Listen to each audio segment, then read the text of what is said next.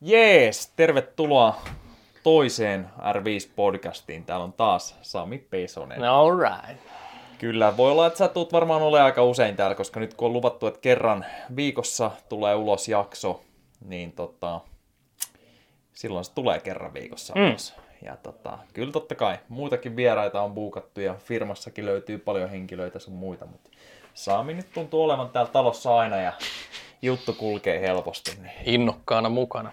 Kyllä. Tänään tullaan puhua kuntotestauksesta ja, ja tota, miksi tehdään ja mitä tehdään ja mitä, mitä eri muotoja on. Niitähän tehdään täällä talossa aika paljon.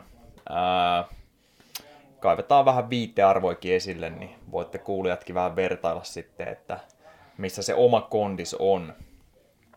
Ää, kävin äsken muuten hieronnassa ja tulee, oli kyllä helvetin hyvä, pakko sanoa, ja varmaan tulee jotain yhteistyötäkin Kimmon kanssa tulevaisuudessa, mutta pakko vähän hehkuttaa, että jos tarvii hyvää hierontaa, niin, niin Kumpulasta löytyy Kimmo Marjamaa, niin ei muuta kuin sinne vaan. Ja kaikkihan tarvii.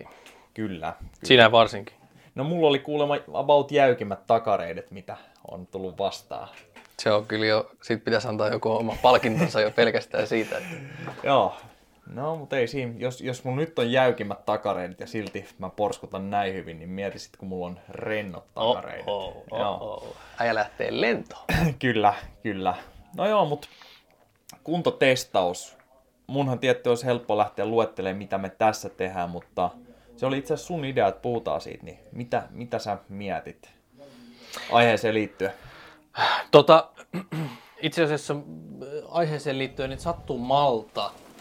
Mun ö, rakas anoppini toi, tota, he on Tampereeltani Aamulehden, tämmöisen juttu, kuntotesti hyödyttää myös aloittelijaa. Ihan toisaalta hyvä, hyvä story liittyen nimenomaan, että minkälaisia testauksia pitäisi tota, ö, ihan niin kuin normikansalaiselle tehdä ja miksi ne kannattaisi tehdä ja minkälaisia juttuja siellä niin kuin yleensä kannattaisi sitten testata.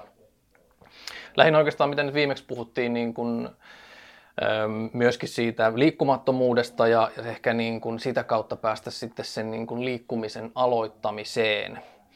Ja tota, myöskin tämä, niin kuin, mikä ehkä tähän vähän tietyllä tapaa innoitti, niin oli se, että tämä puhuttu testeistä nyt laajasti muutenkin tämän niin kuin MOVE-testitragedian jälkeen, niin, niin tota, yleensä mikä idea niin kuin testillä on ja miksi se pitäisi tehdä ja miten, miten testien jälkeen sitten oikeastaan pitäisi toimia, niin ehkä se, se niin kuin innoitti sitten myöskin siihen, että voitaisiin vähän siitä keskustella sitten kokonaisuutena.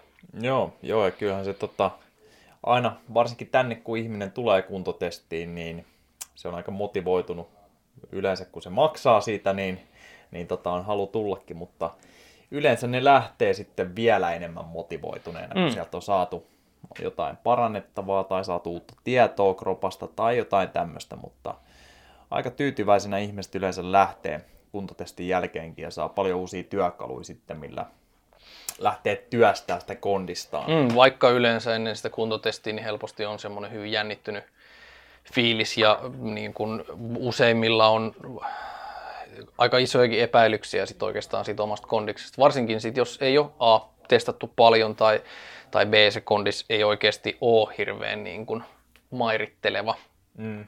niin tota, se voi olla aika iso kynnys lähteä sitten testiin.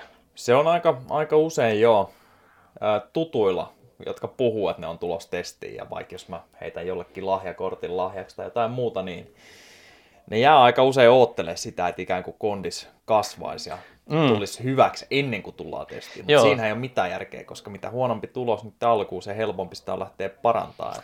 Toisaalta se kuulostaa vähän just siltä, että siivottaisiin ennen kuin siivoja tulee käymään. Et, et, toki joo, siis niin kuin testin idea itsessään, niin, niin tota, mun mielestä testi on sinänsä älytön, jos ei ryhdytä toimenpiteisiin suhteessa siihen testiin sitten sen testin jälkeen. Mm. Tai sitten tulla testaamaan joskus uudestaan, että onko tapahtunut, tapahtunut mitään kehittymistä. Et toki sen niin kuin alkutestaus on tärkeä, että selvitetään missä tilanteessa ollaan ja niin kuin lähtötilanne, mistä ollaan lähdössä sitten eteenpäin. Mutta sitten periaatteessa mun mielestä vielä tärkeämpää on se, että on niin kuin valmiiksi jo ää, ajatellut edes sitä, että sitten sen testin jälkeen ryhtyy johonkin toimenpiteisiin. Mm, onko sit... äijä muuten semmoinen, jos mietitään sitä siivous nimenomaan, eikä mm. edes sillä, että se liittyisi testiin, niin jos sulle tulisi siivoja, niin siivoisit sä ennen sitä?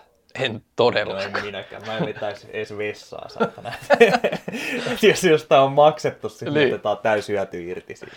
Ehkä mä just, just vähän kamoja ottaisin pois lattialta, mutta kun mä tiedän jengiä, jotka niinku imuroi ja, ja pyyhkii pölyt ennen kuin siivoja tulee, ettei näyttäisi kivalta, niin eihän, no, siinä nyt on varsinaisesti mitään järkeä vaan. Näin on, näin on. No joo. Sama Mit... homma annetaan kuntotestaajan tehdä kuntotestaajan työt. Että... Kyllä.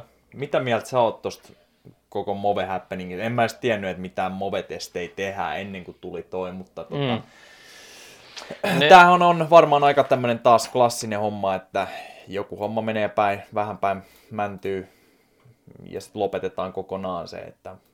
Niin, MOVE-testit jatkuu kyllä vielä, että okay. ei, ei, ei ne sinänsä ole mihinkään niinku loppumassa ja, ja jos mä nyt lueskelin tuosta oikein, niin kaksituhattakuusi, eli pari vuotta ne on nyt tässä niinku ollut ja, ja niillä on ihan...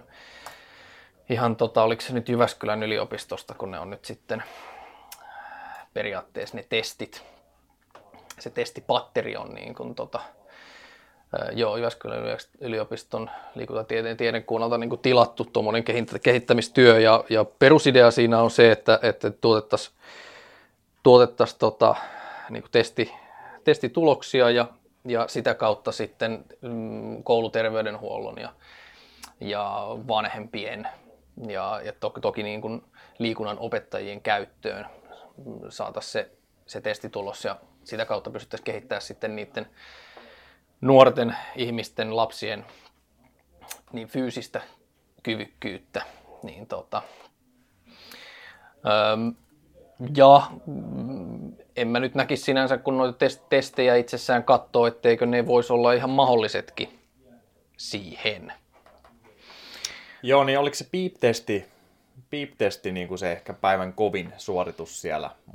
Tosiaan mä en ole perehtynyt siihen hirveästi, mutta hmm. oliko siitä, mistä kaveri oli sitten tämä, joka nyt menehtyi? Joo, niin, niin beep-testin siitä, aikana. Niin, tota, joo, joo. Se, on, se on varmasti niin kuin fyysisesti haastavin ja noista ehkä sillä tavalla niin kuin ajallisesti myöskin pisin testi. Et sit siinä on, on tota, vauhditon viisloikka. Ylävartalon kohotus, eli käytännössä istumaan nousutesti, etunoja punnerus, tytöille polvet maassa, pojille varpaat maassa. Liikkuvuustesteinä on kyykistystesti, alaselän ojennus täysistunnastesti, eli käytännössä siis niin kuin istuen vähän sormet varpaisiin. Joo. Oikean ja vasemman olkapään liikkuvuustesti, eli, eli niin kuin käsien tuonti tuolta niin kuin pään yli ja selän takaa yhteen. Ja sitten on tämmöinen niin kuin hallinta, kehon kokonaishallinta, silmä, käsi, koordinaatio, heitto, kiinniotto, yhdistelmätesti. Eli heitetään palloa semmoiselle neliöön ja otetaan kiinni kaksikymmentä kertaa. Ja siinä se oikeastaan se testipatteristo on. Niin tota, toki testaa niin kuin aika laajasti asioita, mikä on sinänsä niin kuin ihan järkevä, järkevä juttu. Ehkä se niin kuin esimerkiksi noiden liikkuvuustestien kanssa pisteytys on nollasta ykköseen. Mm. Eli periaatteessa joko niin kuin hyväksytty tai hylätty, right. Mikä on mun mielestä vähän erikoinen tapa ja sitten liikkeen laatua ei sitten ehkä toki keretäkään siinä sen kummemmin niin kuin testata. Että, että yleensäkin niin kuin tuommoinen massatestaaminen tuottaa tiettyjä haasteita ja tämä on ehkä, niin kuin, uskoisin, että siellä Jyväskylän yliopistossa on niin kuin sillä tavalla järkevästi mietitty niitä, että miten äh, liikunnan opettaja pystyy niillä välineillä, mitä se on, niin, niin tota, järjestämään järkevän testin sillain, että se on, se on tota, toistettavissa ja sillä Aivan. tavalla turvallinen. Niin tota, ehkä en itse olisi noita testejä kaikkia valinnut, siihen voi olla muitakin vaihtoehtoja, mutta tosiaan niillä resursseilla mitä on, niin noi varmaan on ihan sinänsä ihan järkevät vaihtoehdot. All right, all right. Joo, mutta tota, sä puhuit sitä, että sitten, jotta niillä olisi joku tarkoitus, niin pitäisi miettiä, että mitä tehdään niillä tuloksilla, mitä saadaan. Niin, se, se onkin oikeastaan mun mielestä se isompi kysymys sitten taas siinä, että, että kun ne tulokset saadaan, mihin ne siirtyy, kuka niitä hyödyntää ja, ja toki siellä on, on tarkkaan mietitty se, että miten se tieto siirtyy eteenpäin ja, ja tota, mun on vaikea siihen ottaa kantaa, kun, kun tota, en varsinaisesti tiedä. Mutta tota, siitä olisi hyvä kuulla, että et, niin kuin niiltä ammatti-ihmisiltä, ketkä siinä MOVE-testin niin kuin ympäristössä pyörii. Ja, ja tota, nimenomaan esimerkiksi vanhemmilta, huoltajilta tai sitten näiltä terveysalan ihmisiltä, mitä, miten he on kokenut sen testituloksen hyödyttääkö se sitten oikeasti niitä, koska niitä testituloksia alkaa nyt pikkuhiljaa ole kuitenkin jo. Kyllä, kyllä.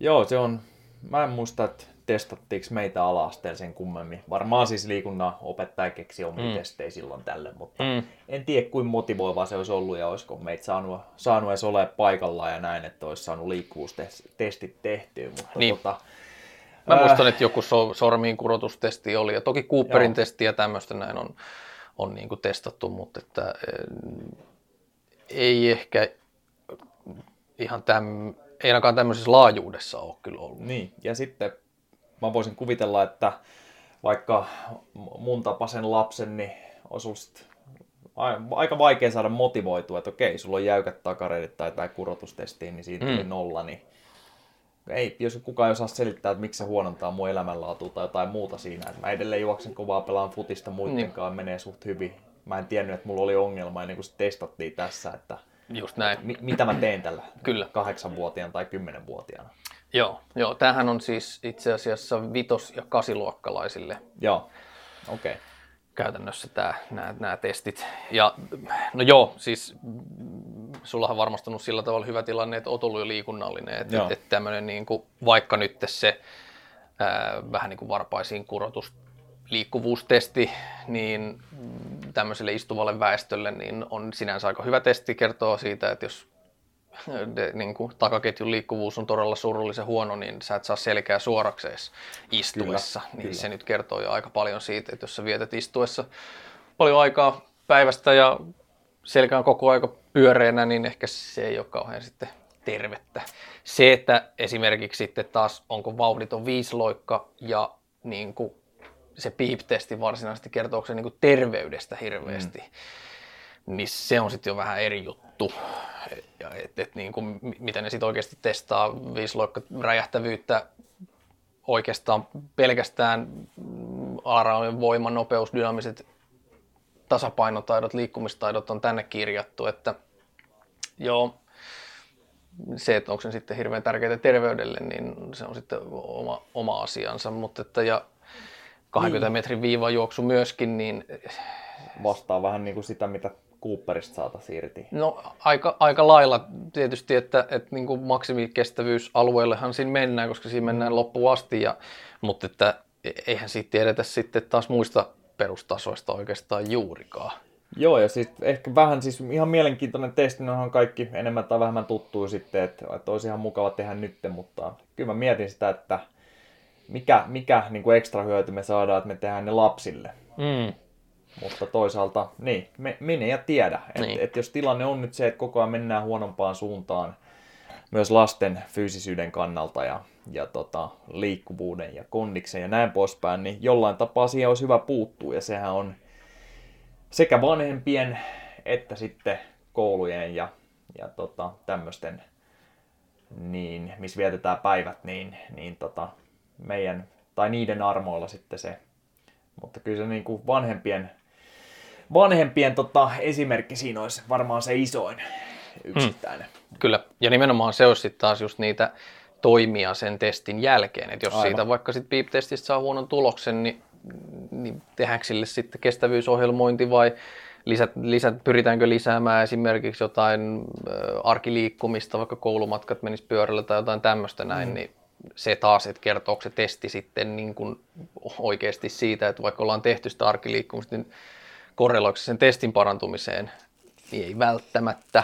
Niin. Jos sä rupeat pelaamaan sit fudista tai sählyä, niin se testi saattaa parantua kyllä siinä. Et, et sinänsä taas niin kuin terveyden kannalta se testi ei ole ehkä kaikkein paras.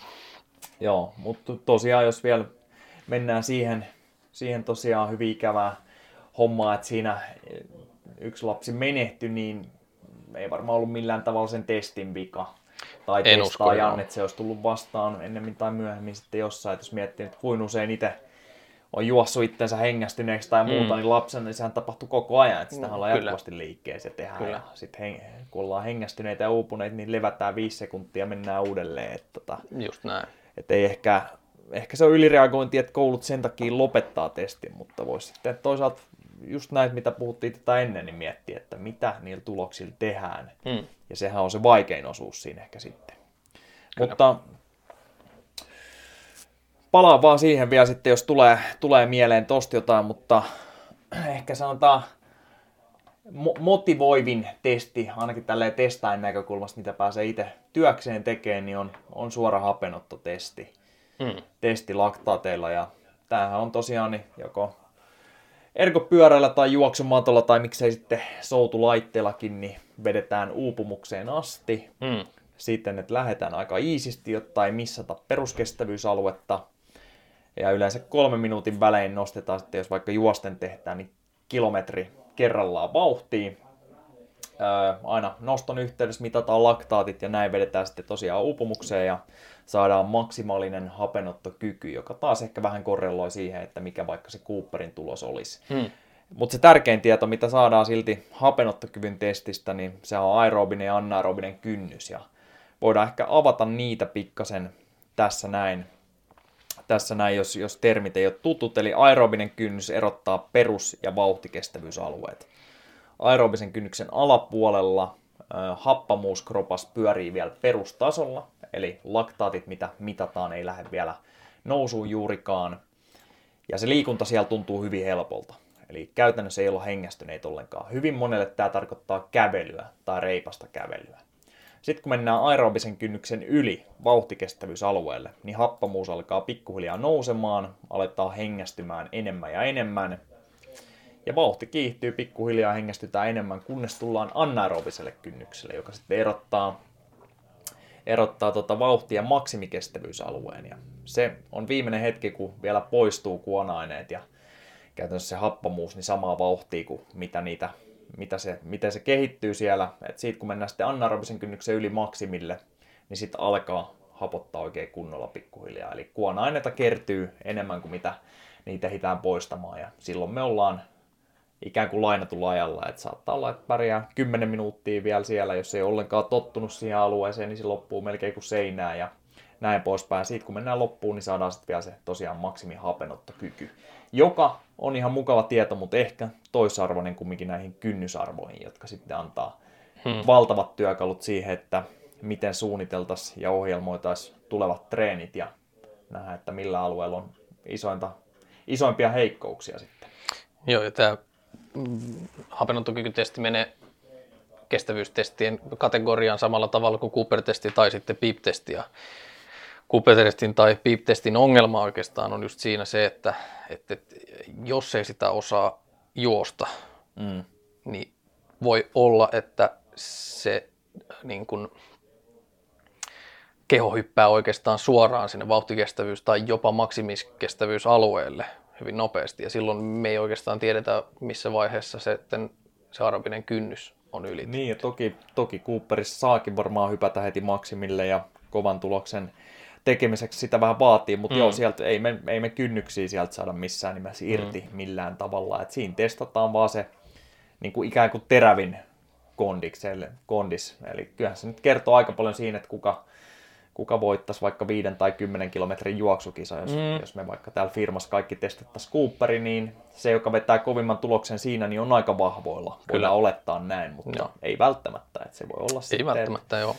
Että tota, kympinkin kisassa, jos tällä henkilöllä jostain syystä ei olisi hyvä anaerobinen kynnys, eli vauhtikestävyys, niin tota, se voisi olla niin pitkä matka jo, että siellä maksimillahan ei missään nimessä pystytä pyöristä kymmentä kilsaa. Niin joku, joka on suoriutunut huonommin Cooperissa, mutta omaa paremman anaerobisen kynnyksen, niin tulee kyllä sitten jossain vaiheessa vielä voiton siinä kympin kisassa, ei kyllä. välttämättä vitosessa. Ja parempi anaerobinen kynnys tarkoittaa nyt tässä vaiheessa sitten parempaa vauhtikestävyysaluetta. Eli se tarkoittaa sitä, että, että pystyy juoksemaan kovempaa ilman, että se happamuus ottaa vallan kropassa. Mm. Eli, eli ilman, että se maitohapon tuntemus tulee liian isoksi, jolloin meidän pitää sitten hidastaa vauhtia. Se on ikään kuin se kisavauhti maltillisille ö, matkoille, niin kuin vaikka kymmenelle kilsalle, missä mä vielä pystyn suoriutumaan. Mä yleensä sanon tälleen, että aseohimolla menee, menee se kymppisiin mukavasti. Eli ei tullut ollenkaan hauskalta, mutta lappurinnasta tai kisaolosuhteissa saa aina itsestään vähän enemmän irti. Niin tota, sitä se anaerobinen kynnys käytännössä tarkoittaa. Yes. No tosiaan niin, ää, jos mietitään sitten vähän viitearvoja, että et mikä olisi hyvä tulos tämmöisessä, vaikka nyt jos puhutaan juosten tehdystä, tehdystä sitten hapenottotestistä, niin jos otetaan suunnilleen meidän ikäiset kaverit ja miehet, niin puhutaan kolmekymmentä about. Täällä on viitearvot esimerkiksi kolmekymmentä-kolmekymmentäneljä-vuotiaille, niin keskitasoisen tuloksen saa, kun täräyttää yli neljäkymmentäyksi millilitraa-neljäkymmentäviisi millilitraa. Ja karkeasti suht normaalipainoiselle niin tämä riittää, että juoksisi tuommoisessa porrastetustestissä niin ehkä kolmetoista kilsaa tunnissa loppuun. Toki tämä on nyt vaan ihan hyvin karkea mutu siinä mielessä, että se ei aina korreloi suoraan siihen vauhtiinkaan se, että miten se kroppa on sen hapen pystynyt ottaa vastaan, vastaan sitten sinne lihaksiin. Ja kerron vielä siis ää, neljäkymmentäyksi neljäkymmentäviisi mitä? Millilitraa kohti kilogrammaa minuutissa, eli yes. Kuinka paljon happea siirtyy oikeasti sinne lihasten käyttöön. Eli tuolla hengityskaasuanalysaattorilla mitataan ää, litroja per minuutti, eli paljon sitä happea jää sisään meille käyttöön siihen energiantuotantoon. Eli se ei ole sisään hengitetty ilma, ei ole niin keuhkojen tilavuus tai tämmöinen, vaan paljon oikeasti siirtyy verenkierron mukana sitten lihaksiin ja jää sinne. Se litramäärä jaetaan sun painolla. Ja silloin saadaan toi millilitraa kohti kilogrammaa minuutissa, eli suhteellinen hapenottokyky, ja se on se, mihin on viitearvot, ja se, se mistä puhutaan sitten, koska melkein laji kuin laji, varsinkin juoksussa, niin se on aika oleellista, että jaksetaan kantaa meidän omaa kroppaa mukanamme. Eli, eli se suhteellinen hapenotto siinä on ehkä se tärkein silloin. Niin, mikä on suhteutettu painoon. Nimenomaan, yes. kyllä, Joo. kyllä. Ja niin voidaan vielä ehkä vauhdit kertoa tässä vaiheessa paljon enemmän kuin noin millit, jos ei ole käynyt testissä, niin silloin kun tulee, jos puhutaan nyt miehistä, niin jos, jos mietitään kuntoilijoita, niin semmoinen, että voi nostaa jo pikkasen hattua, niin on jos joku täräyttää vaikka viisitoista kilsaan tunnissa tuossa, että siellä hyytyy. Sitten kun mennään kuusitoista seitsemäntoista, niin kyllä mä yleensä mielän jo, että siellä alkaa olla kaveri, joka vähän niin kuin urheilee jo. Mm. Että itse varmaan hyydyn tällä hetkellä niin kuusitoista. Ja tota, jonkin verran tulee reenattua. Sitten naisilla niin voi pikkasen ottaa siitä pois, että tota, kumminkin siellä on edellytykset ha- hapenotollekin ja, ja kondiksilla aina hiukan ehkä heikommat. Et nainen kun täräyttää viisitoista, niin varmaan urheilee jo aika paljonkin. Puhumattakaan kuusitoista seitsemäntoista, siellä ollaan jo aika kovassa kondiksessa. Niin tää on ihan, jos itse miettii omiin juoksuvauhtejaan, niin tämä on siis jo semmoinen ihan maksimi, missä saa tuntua hyvinkin hapokkaalta ja hyvin, hyvin hengästyneeltä sitten. Mutta ollaan me saatu testaa näitä ihan kovimpia vaikka polkujuoksijoita mm. ja ties mitä ultrajuoksijoita, niin, jotka näyttää siltä, kun ne olisi vielä sunnuntailenkillä, niin viisitoista kilsalla tunnissa. Että se on kyllä ihme homma. Ne on tottunut juoksemaan. Joo, kyllä. Tota, niin, sä kysyit sykkeestä, että mitä ne on näillä alueilla. Niin, koska yleensä jos mietitään niin kuin perustallaaja, joka lähtee juoksentelemaan, niin, niin nimenomaan se käsitys on siitä just, että sata kolmekymmentä sata kaksikymmentä beats per minute on se, niin kuin mitä seurataan, ja sen alla kun pysytään, niin ollaan niin kuin peruskestävyysalueella, mutta sehän ei välttämättä pidä paikkaansa. Joo, ei, että se on, tota, voi olla, että aika, aika monelle se osuu kohille, ja varmaan jostain niin nämä käsityksetkin on tullut, tullut sillä, että ne mie- mielletään sitten tota, tämmöisiksi keskiarvoiksi, mutta aika pitkälti niin jaetaan jo varmasti ihan genetiikassa se, että mistä se syke lähtee ja miten korkealle se nousee. Eli mekin tunnetaan monia, monia vaan terveisiä Nitsaa Juhanillekin, jolla on pitkälti yli kaksisataa maksimisyke. Ja tota, mm. sitten hyvin monikielä se jää pitkälti alle, vaikka olisi ihan samanikäisiäkin. Niin tosiaan, niin ne on hyvin yksilöllisiä. Eli näin ollen se sata kolmekymmentä, vaikka jos mielletään peruskestävyyden rajaksi, niin jollekin se voi olla jopa vauhtikestävyysaluetta. Ja sitten jollekin se voi olla jopa ihan liian kevyttä. kevyttä mm. tota, pee koo-aluetta. Ja muutaman kerran mä oon mitannut henkilöitä. Nämä on siis semmosia, joilla nousee reippaasti yli kaksisataa syke. Mutta sillä lailla, että se aerobinen kynnys on, on tota, tärähtänyt jopa sata kahdeksankymmentä, joka kuulostaa ihan uskomattomalta. Oho, se on ja kyllä aika korkea. Kyllä, mutta sitten kun katsoo... Kun niitä, monella siellä ei ole siis maksimisykekään. Nimenomaan. Mutta sitten kun niitä kyselee, että, että ei, onko tämä meidän mittari nyt sekaisin vai mitä, mutta tota, ei, että niillä sitten treeni, harjoituspäiväkirjoissa ja, ja tota, tallenteissa, tallenteissa sitten muutenkin sykekelloissa ja näin, niin siellä ne sykkeet vaan aina on, niin vaikka kuin korkealta. Hmm.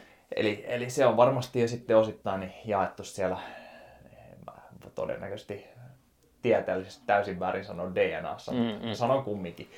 Ja olihan tota, jakella aina meidän, meidän tota, vanhalla testipäälliköllä niin testattu monessa eri paikkaan, niin aina noin sata seitsemänkymmentä vähän vajaa niin tota, aerobinen kynnyksensä. Joo, joo. Kyllä se vaihtelee aika paljon, eli, eli siksi niin on hyvä, hyvä testata. Ö, jos ei haluu tai on varaa tai jotain muuta tulla testiin, niin sitten aika pitkälle pääsee näillä näppituntumilla eli, tai näppituntumalla, eli ei oikeasti saisi olla hengästynyt. Et voi lähteä mm. kaverin kanssa kävelee tai juoksee niin, että pystyisi höpisee tälleen, kun me vedetään nyt tässä. Et melkein voitaisiin nauhoittaa podcasti tota, sitten hölkällä. No ehkä kokeillaankin. Kokeillaan joskus, mm. kyllä. Kyllähän se nyt aina totta kai se hengitys pikkasen muuttuu raskaammaksi, mutta idea on se, että oikeasti pystytään puhumaan. Joo, jo. Ja sitten tuntuisi siltä, että voidaan jatkaa tuntitolkulla. Joo, just näin. Totta kai vaatii, että lihakset ja niveletkin on tottunut siihen, mutta, mutta kumminkin, että se fiilis on silloin, että tämä ei edes tunnu treeniltä. Joo. Silloin se on peruskestävyyttä. Joo. Ja se olisi ollut minullakin seuraava kysymys, että, että päteekö se oikeasti se, että P P P, että pitäisi pystyä puhumaan puuskuttamatta niillä peruskestävyysalueella, niin... Kyllä, näin se, se pätee olisi. Ja yleisin virhe onkin kuntoilijoilla on se, että ei olla tehty peruskestävyyttä, vaikka ehkä luullaan, että mm. tehdään, mutta mennään aina vähän liian kovaa. Joo. Hakeudutaan ehkä vähän sinne semmoiselle mukavuusalueelle, joka usein on kevyehkö vauhtikestävyysalue, koska siinä vähän vaihtuu maisematkin ja näin pääsee jo ehkä vähän juoksun makuun, mutta siellä ollaan ylitetty kynnys sitten jo, eli silloin se ei, vaikka kuin haluaisi, niin se ei peruskestävyyttä enää ole. Just näin.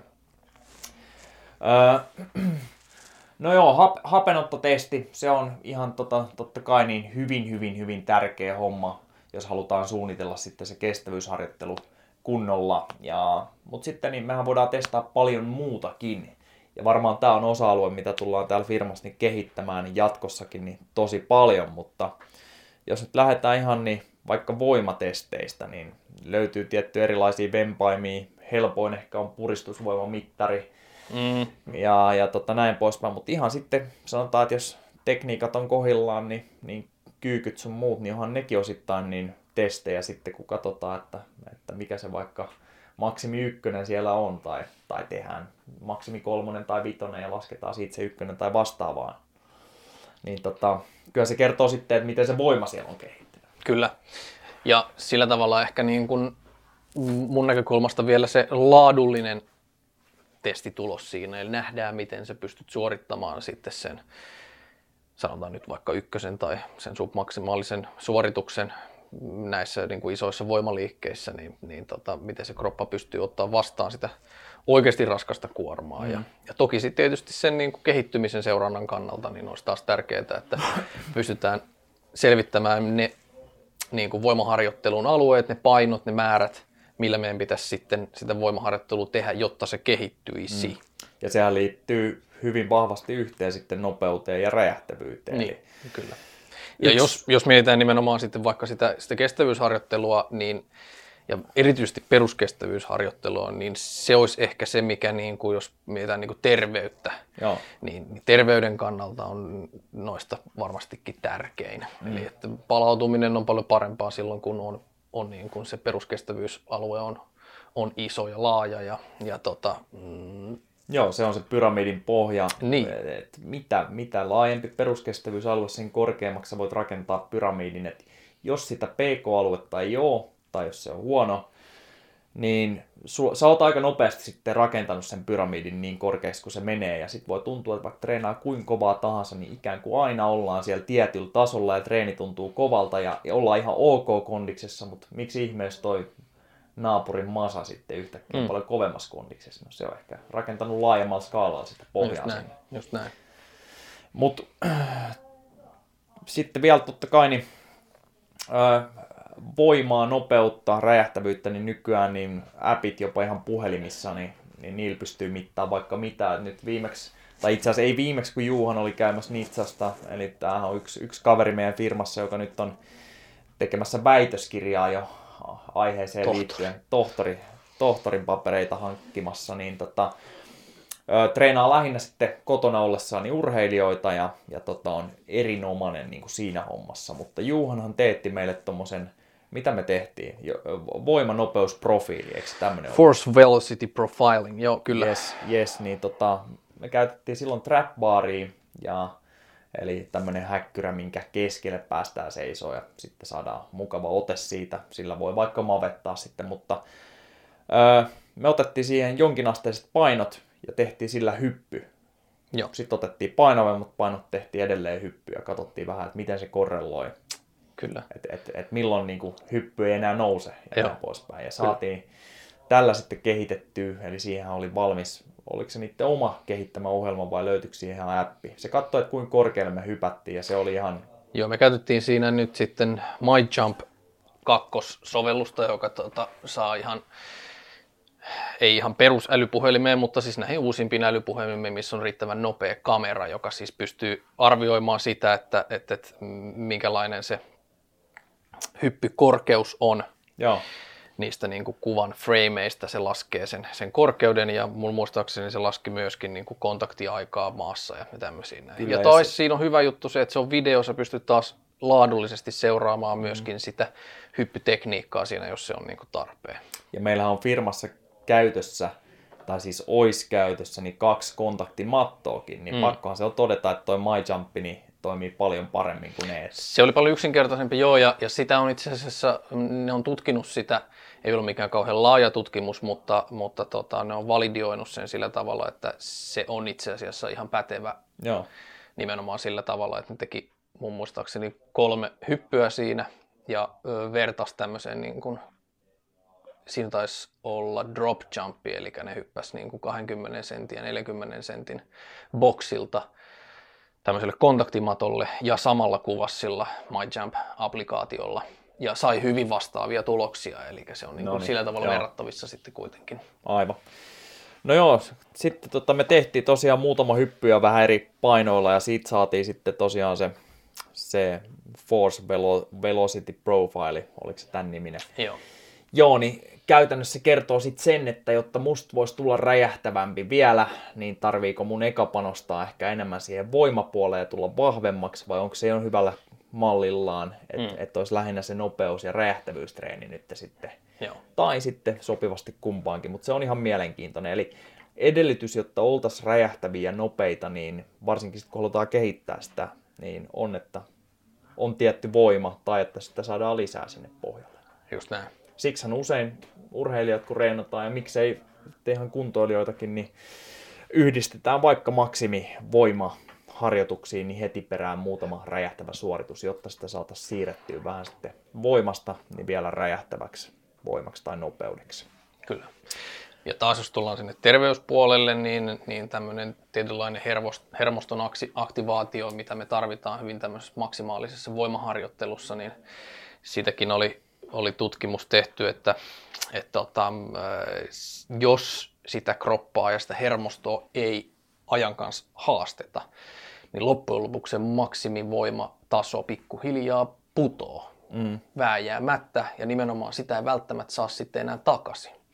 Eli tietyllä tapaa se kroppa, se hermosto vähän niin kuin unohtaa, että miten sen, miten sen pitäisi tehdä se maksimivoima, miten pitäisi tuottaa, rekrytoida sitä niin kuin lihasresursseja sieltä siihen maksimivoima niin kun toimintoon, niin tota, sitä pitäisi olla siellä aina, että saataisiin ylläpidettyä sitä. Osa pystyy ylläpitämään sitä esimerkiksi jollain pallopeleillä, kovilla spurteilla, juoksemisella, hyppäämisellä, tämän tyyppisillä jutuilla, mutta että kyllä niin kun ihmisellä pitäisi olla siellä sitä, että, että niin kun nostetaan oikeasti submaksimaalisia raskaita asioita esimerkiksi, millä saadaan sitä hermostoa sitten.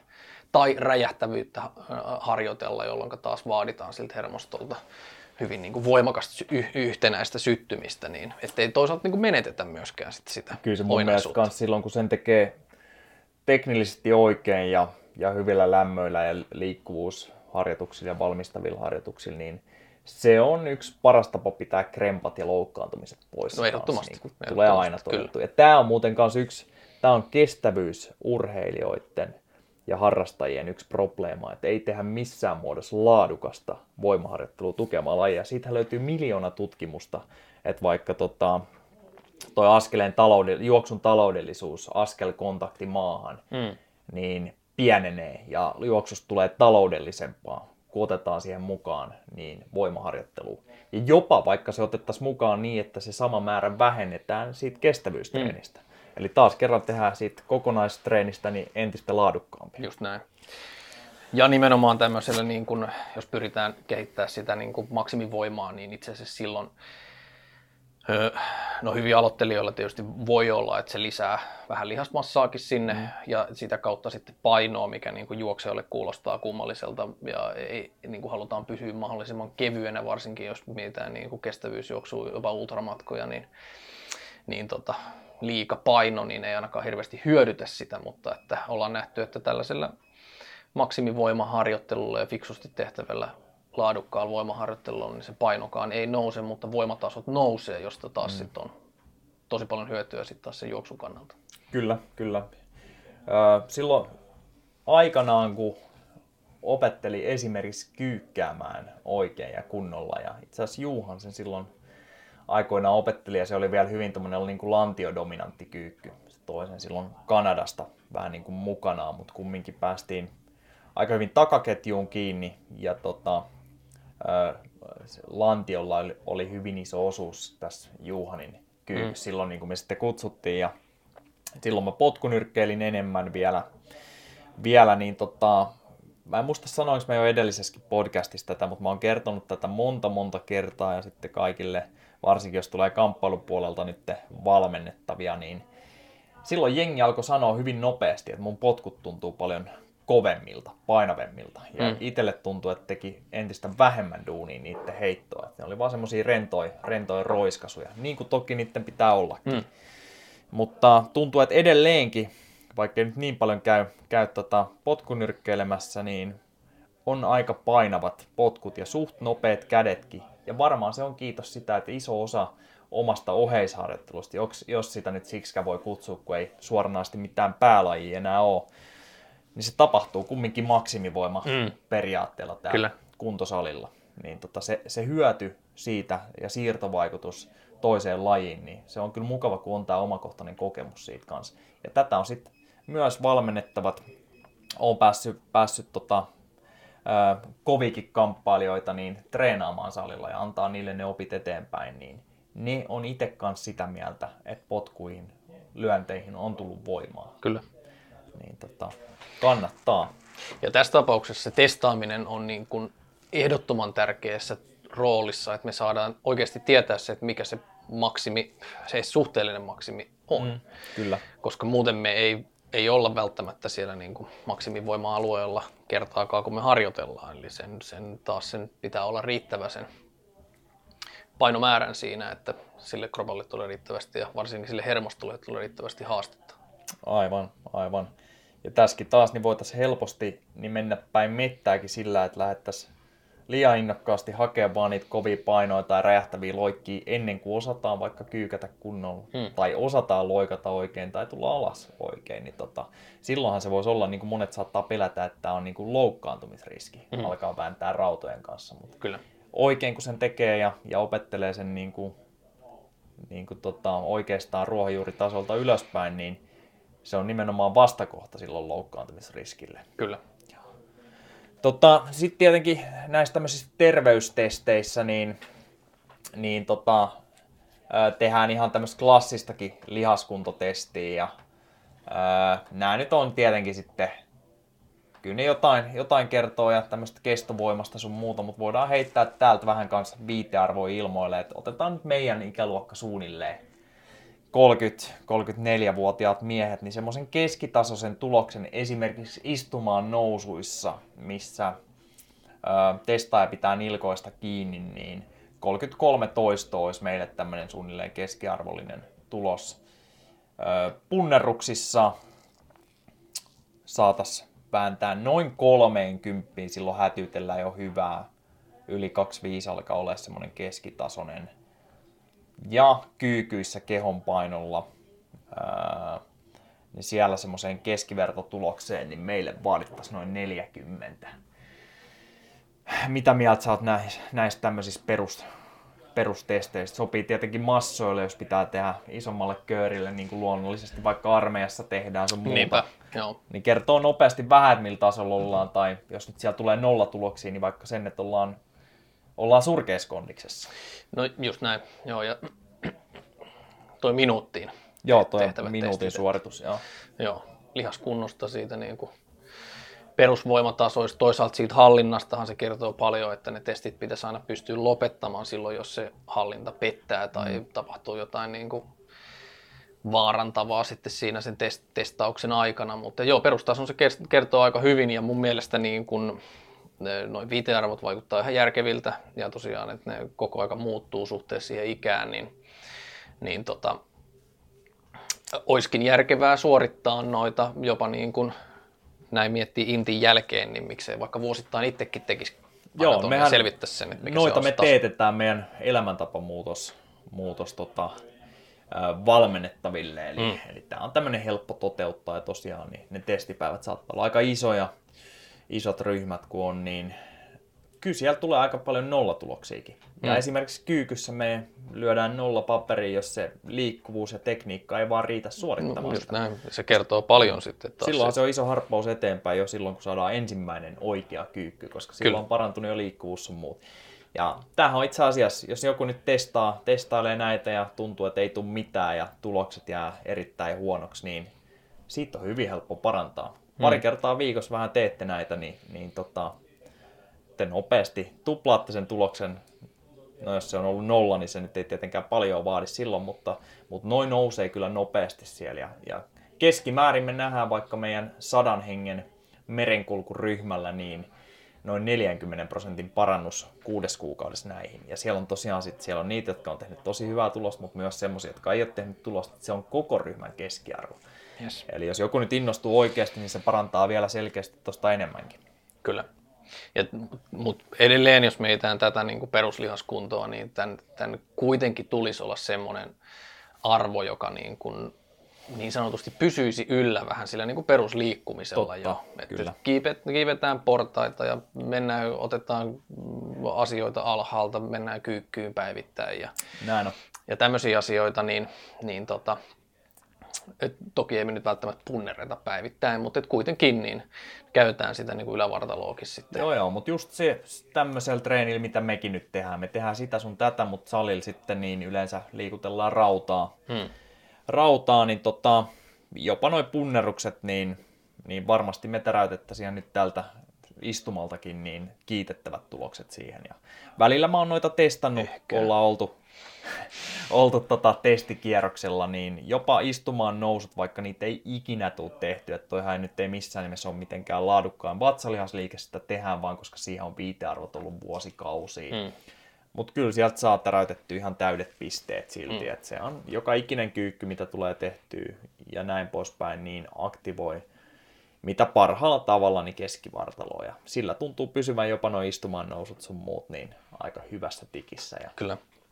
Yksi asia, mikä nyt kun puhuttiin siitä MOVE-testistä, on mun mielestä vähän erikoinen, että esimerkiksi niissä testeissä, no niissä on punnerustesti, mikä on, on todennäköisesti vastaava noiden kanssa, mutta esimerkiksi öö, toi istumaan nousutesti on erilainen, siinä kaveri ei pidä varpaista kiinni ja, ja si, siinä on se niin kun myöskin se ylätaso, mihin noustaan, niin, niin tota, siinä pitää sormilla, sormia liuuttaa sitä lattiaa pitkin, että se ei nouse ylös right, asti niin kuin kyynärpäät right. polviin. Ja se kyykky, niin kuin toistokyykistystestihän siinä ei ole ollenkaan, että se kyykky on vaan käytännössä kertaluonteinen liikkuvuustesti. Joo. Mikä on mun mielestä vähän sillänsä omituista, että taas kun meillä on hyvät viitearvot niistä mm. ja niin kuin pystyisi mahdollisesti seuraamaan sitten ja ja katsomaan liittyen noihin viitearvoihin taas sitten niin kuin sieltä nuoruudesta lähtien, niin miksi ne on, on erilaiset sitten. Kyllä. Joo, ja siis kun tuo edelleen koko toi MOVE-homma ja näin, niin kyllä vähän mietityttää, että et siis kun se on yksi testikerta ja näin poispäin, että miten paljon sillä saadaan tehtyä vaikutusta, että se voisi olla selkeästi isompi kokonaisuus ja tuotaisiin ne pikkuhiljaa lisää, lähettäisiin vaikka sille, että liikkuvuus mm. varmistetaan, että kaikki pääsee kyykkyyn ja mm. pääsee sinne sun tänne, mitä ikinä vaatiikaan ja sitten siitä siirrytään pikkuhiljaa siihen vaikka lihaskuntoon ja siirrytään eteenpäin ja näin, mutta toki koululiikuntaa on, on niin vähän, sitä on aivan liian vähän, että jos tästä mennään niin aasinsillaan siihen, niin sitähän voisi olla tunti joka päivä, mikä todennäköisesti johtaisi vaan siihen, että jengi olisi matikassakin ja kielissä parempi. Et no ehdottomasti, joo. Anders Hansenin kirjassa, niin, niin tota, se on siis kirja siitä, että mitä liikunta tekee aivoille, että miten hyväksi se on, niin siellä on Ruotsista tutkimus, missä yhdeksänvuotiaat lapset, taisi olla kakkos- tai kolmosluokkalaisia, niin kaksi rinnakkaisluokkaa, niin laitettiin semmoiseen tutkimukseen, että toinen teki ihan sen perus viikoittaisen yhden liikuntatunnin koulussa, mutta toinen luokka sai tai joutui, miten se haluaa miettiä, kukin lapsi siellä sitten, niin ne joutui liikkumaan tunnin päivässä kouluaikana. Joo. Halusta ei. Tämä, tämä tota, luokka, joka liikkui joka päivä, niin niiden arvosanat nousi keskiarvollisesti selkeästi kovemmaksi kuin sen toisen luokan. Lähinnä matematiikassa ja kaikissa kielissä. Joo. Tyttöjen ja poikien välinen tasoero, joka on ollut tyttöjen eduksi yleensä, niin tasoittui sillä luokalla. Noniin. Eli ne oli hukannut tunnin päivässä liikuntaan ja tulokset oli paljon parempia heti. Joo. Et tässä voisi vois varmasti päättäjätkin vähän herätä pikkuhiljaa siihen, että mikä, mikä se meidän fyysinen kondis on. Ja sitten, eli, eli tässä mielellä sitä, että se ei ole hirveän hyvä, mutta sitten kans, että sillä, että parannettaisiin fyysistä kondista, niin me saataisiin öö, myös niin pääkopalle huomattava etu todennäköisesti. Otetaanko testeistä vielä toi nopeus, kun meillähän on valokennot firmassakin, firmassakin olemassa ja mä oon niitä lähinnä käyttänyt ehkä, ne on ollut ehkä liian pienellä käytöllä muutenkin, mutta silloin saadaan mitattua vaikka viiden metrin lähtönopeus ja kahdenkymmenen metrin tai kolmenkymmenen metrin spurtin, niin nopeus ja hyvinkin tarkasti, niin joskus niin urheilijoita, kun on valmentanut vaikka kesän yli, niin ollaan otettu toi alkuun ja sitten kun ollaan tehty voimaharjoittelua, niin se pääpointtihan ei ole se, että ne tulee vahvemmaksi, vaikka totta kai se on tavoite, mutta sen voiman pitää sitten siirtyä nopeuteen tai kentälle. Mm-hmm. Niin ollaan sitten pystytty toteamaan, että että kesän harjoittelun ansiosta niin ollaan saatu niin ja niin monta millisekuntia pois tästä vaikka vitosen kautta kahdenkymmenen spurtista, niin kyllä todennäköisesti näkyy mukavasti kentälläkin sit, mutta tämä on ehkä se ketju, miten mielletään, että jos nyt treenataan vaikka jotain salibändipelaajaa, niin joo, se pohja ja voima ja näin niin haetaan salilla, mutta sen pitää siirtyä myös sitten lajiin, ja tässä on sitten vähän enemmän mietittävää kuin, että jos vaan haluttaisiin parantaa vaikka kyykky- tai mavetulosta. Kyllä. Sitten mulla on vielä tuossa listallani palautumisen testaaminen ja tota, voidaan ihan siitäkin pikkasen puhua tässä. Pakko sanoa, että mä en super paljon syventynyt siihen, että on nyt mietinnässä itse, että hankkisiko ton Ouran sormukseen, että saisi mitattua oikeasti unta ja kaikkea. Se olisi helposti. helppo, kun se on koko ajan siinä sormessa eikä vie tilaa tai ei tarvitse muistamista niin paljon, mutta se mitä mä oon tehnyt viime aikoina itselleenkin, niin ottanut ihan vaan aamulla, varsinkin jos on, on sillä, että pitäisi lähteä reenaa aamulla, niin kuin meillä on vaikka perjantaina aikaisin aamulla lätkävuoro, niin mä tsekkaan leposykkeen. Mä tiedän, missä sen kuuluisi olla silloin, kun tilanne on ihan ok. Välillä se on jopa kymmenen lyöntiä korkeammalla. Silloin on voinut tilanne olla se, että mä jätän väliin sen lätkän. Joo. Sieltä lähtee vaan sitten kettuuntuneempana himaan, kun ei muutenkaan osaa pelaa. Ja sitten jos ei jalatkaan toiminut, niin jos ei ole palautunut, niin tota... ei ole kellään kivaa. Kyllä, kyllä. Mutta siis tämähän kannattaisi, tai sitten sykevälivaihteluhan löytyy melkein kaikista vähän kalleimmista vehkeistä nykyään, eli vaareista, armineista, suunoista, niin niillähän voi mitata palautumista erinomaisesti. Kyllä.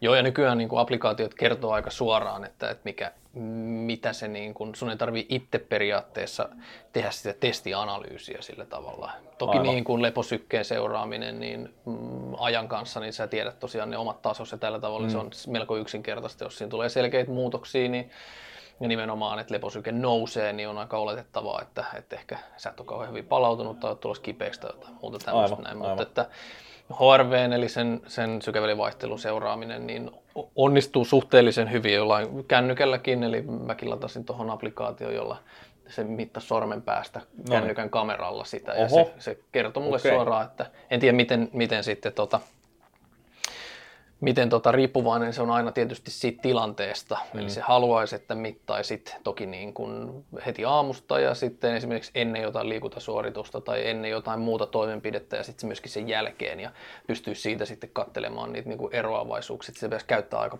paljon, mutta... Niinpä. Ihan en... niin kuin leposykkeikkaa, no, että sama, sama hetki aina ja näin, niin se kertoo varmaan eniten. Joo. Mutta aika jännä, että et en tiennytkään, että kännykän kamerasta saa aina, mutta mm. pitää testaa itsekin. Joo.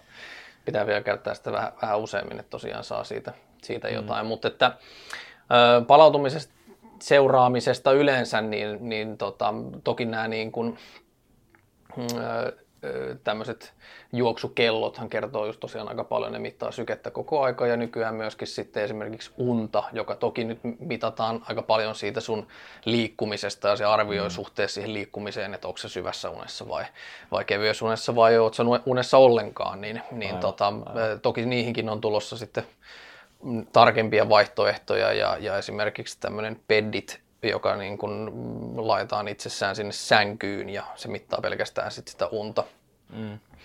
niin tota, on yksi vaihtoehto sitten siihen. Sitten tietysti on, on vielä tarkempia, tarkempia mittareita, Omega Wave tai First, First Beatit, jotka niin kun on hetken sun päällä ja ne pystyy sitten mittaamaan sitä, toki H R V:tä myöskin, mutta että ää, myöskin sitten niin kun hermoston palautumista, joka sitten, jos mietitään vaikka niin kuin huippu-urheilua ja sanotaan vaikka playoff-aikaa, niin olisi ehdottoman tärkeää, että kun aikaa sinänsä pelien välissä on hyvin vähän, niin aivan, pystyttäisiin tekemään riittävät sitten taas kerran testitoimenpiteet, testi uudestaan, niin tota, että oltaisiin parhaassa mahdollisessa suorituskyvyssä sitten taas suhteessa niihin peleihin.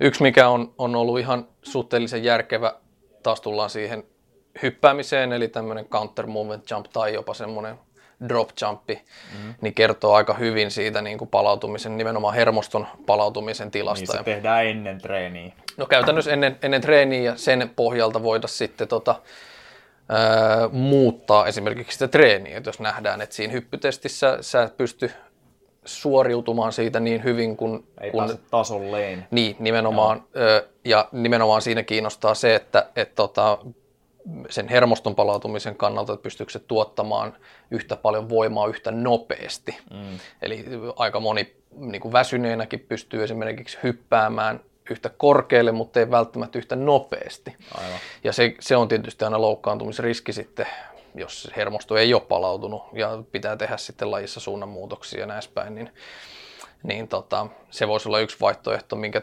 tosiaan pystyisi aika luotettavasti esimerkiksi sillä MyJumpin applikaatiolla sitten itseltään selvittämään. Niin. Näin on, ja siis jos mä oon välillä testannut, tota, kun just nimenomaan ehkä näille elämäntapatyypeille, niin, niin meillä on muun muassa puristusvoiman mittaus, niin sen laitteen kanssa on tullut aika usein itsekin mitattua sitten, mm. jos on pari huonoa yötä nukuttuna siinä, että et, niin, vaikka nyt ei mitään muuta kovaa olisi tehnyt, että olisi huonosti palautunut, mutta kyllä mä puristan selkeästi vähemmän niin. kymmenen kiloa ja huomaahan se salille, jos osuu huonona päivänä.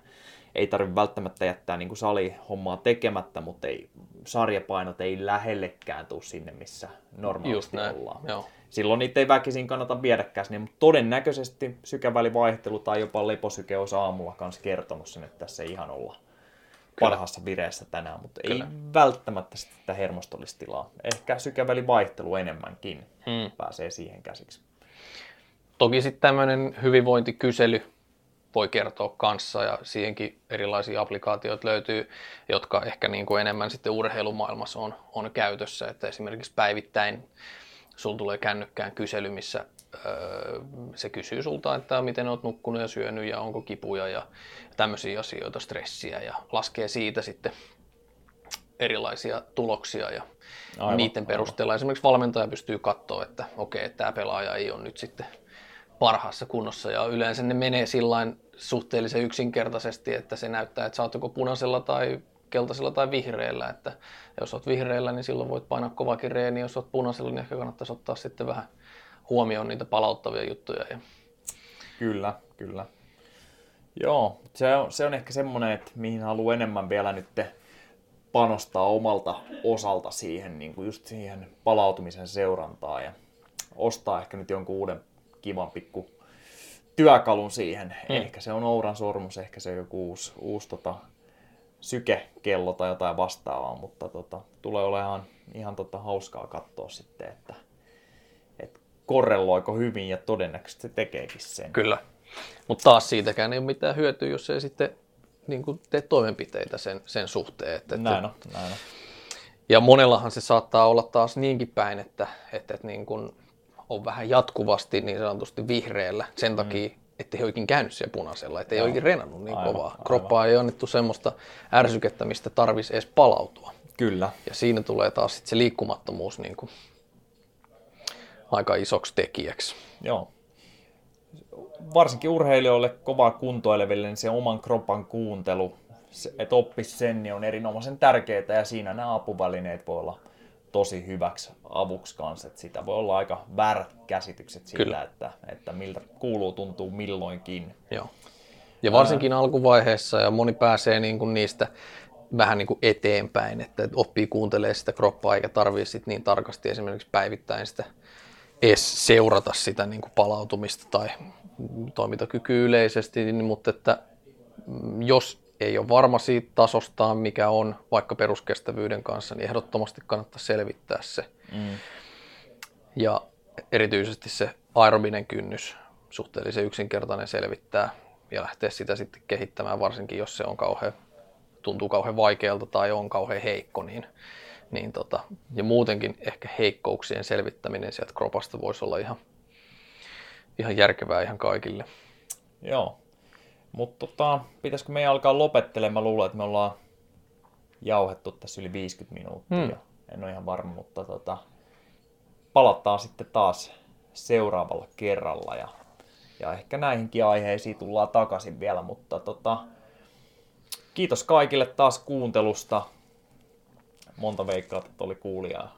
No toivottavasti niitä tulee tässä jatkossa enemmän. Mutta jos testaaminen kiinnostaa ja, ja, ja haluaa testata niitä, niin toki meidän nettisivulta voidaan laittaa tähän linkkiin. Niin saa tulla testiin tännekin niin selvittämään vaikka sitten sen aerobisen, aerobisen kynnyksensä. Niin joo, ja tehdään, tehdään semmoinen lupaus kanssa, että se testaushomma on semmoinen, mitä tullaan joka osa-alueella kehittämään tässä jatkuvasti eteenpäin tässä vuosien varrella. Alright, mutta tota, ensi kertaan. Kiitos kaikille Kiitos. kuuntelusta. Moro!